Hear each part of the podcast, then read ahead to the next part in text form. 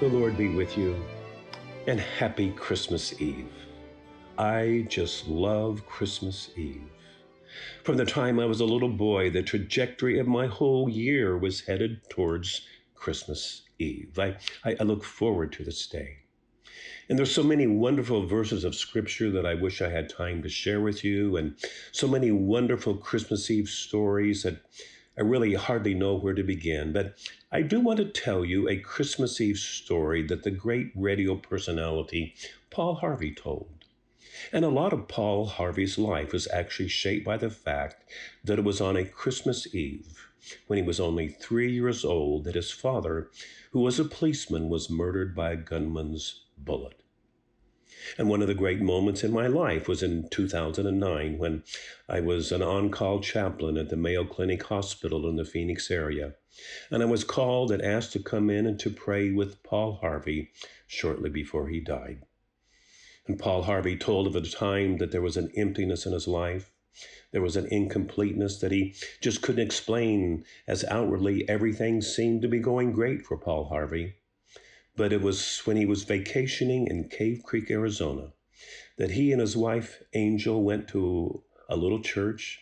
He said there was only about a dozen or so worshipers there seated on folding chairs. And Paul Harvey said that it was then that he rededicated his life to Jesus Christ.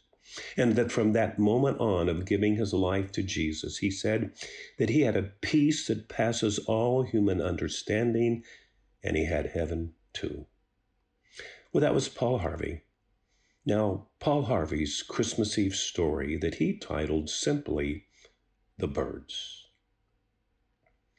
The man to whom I'm going to introduce you was not a Scrooge.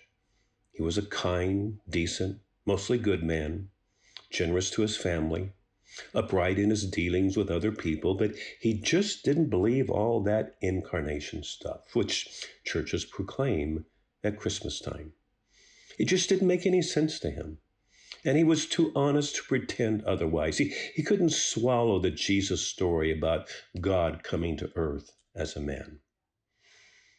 I'm truly sorry to distress you, he told his wife, but I'm not going to church with you this Christmas Eve, he said. I'd feel like a hypocrite, so I'd much rather just stay at home. But he told them that he would be waiting up for them, and and so he stayed at home and they went to the Christmas Eve midnight service. Shortly after the family drove away in the car, snow began to fall. He went to the window to watch the flurries getting heavier and heavier, and, and then back to his fireside chair and he began to read his newspaper. Minutes later, he was startled by a thudding sound, then another, and then another, sort of a thump or a thud. At first, he thought someone must be throwing snowballs against his living room window. But when he went to the front door to investigate, he, he found a flock of birds huddled miserably in the snow. They'd been caught in a storm and, in a desperate, desperate search for shelter, had tried to fly through his large landscape window.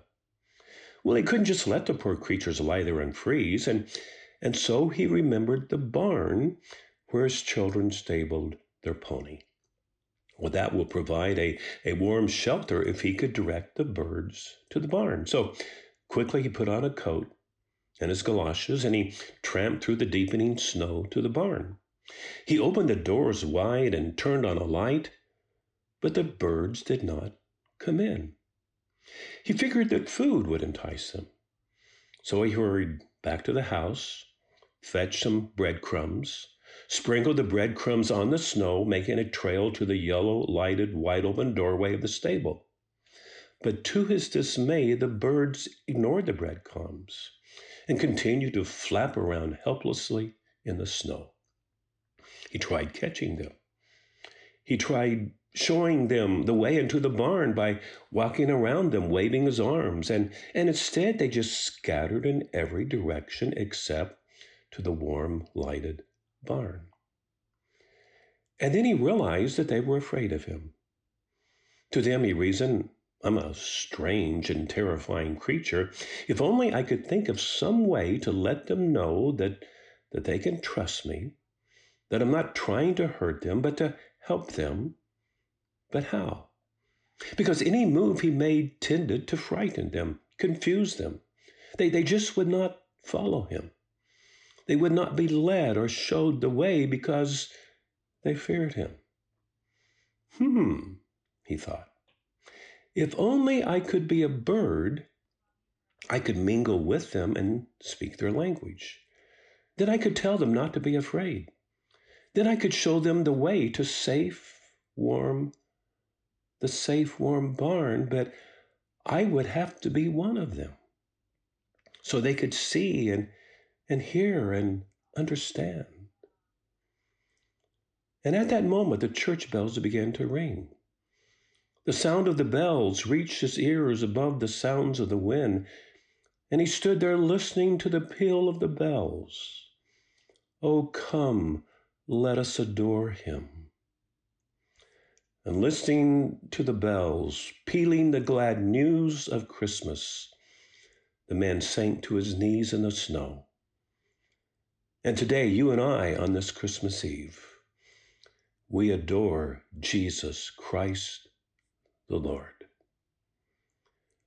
I'll be with you again on the other side of Christmas, but I wish you a Merry, Merry Christmas. I am Tim Smith, a fellow traveler. Thank you for listening. Until next time.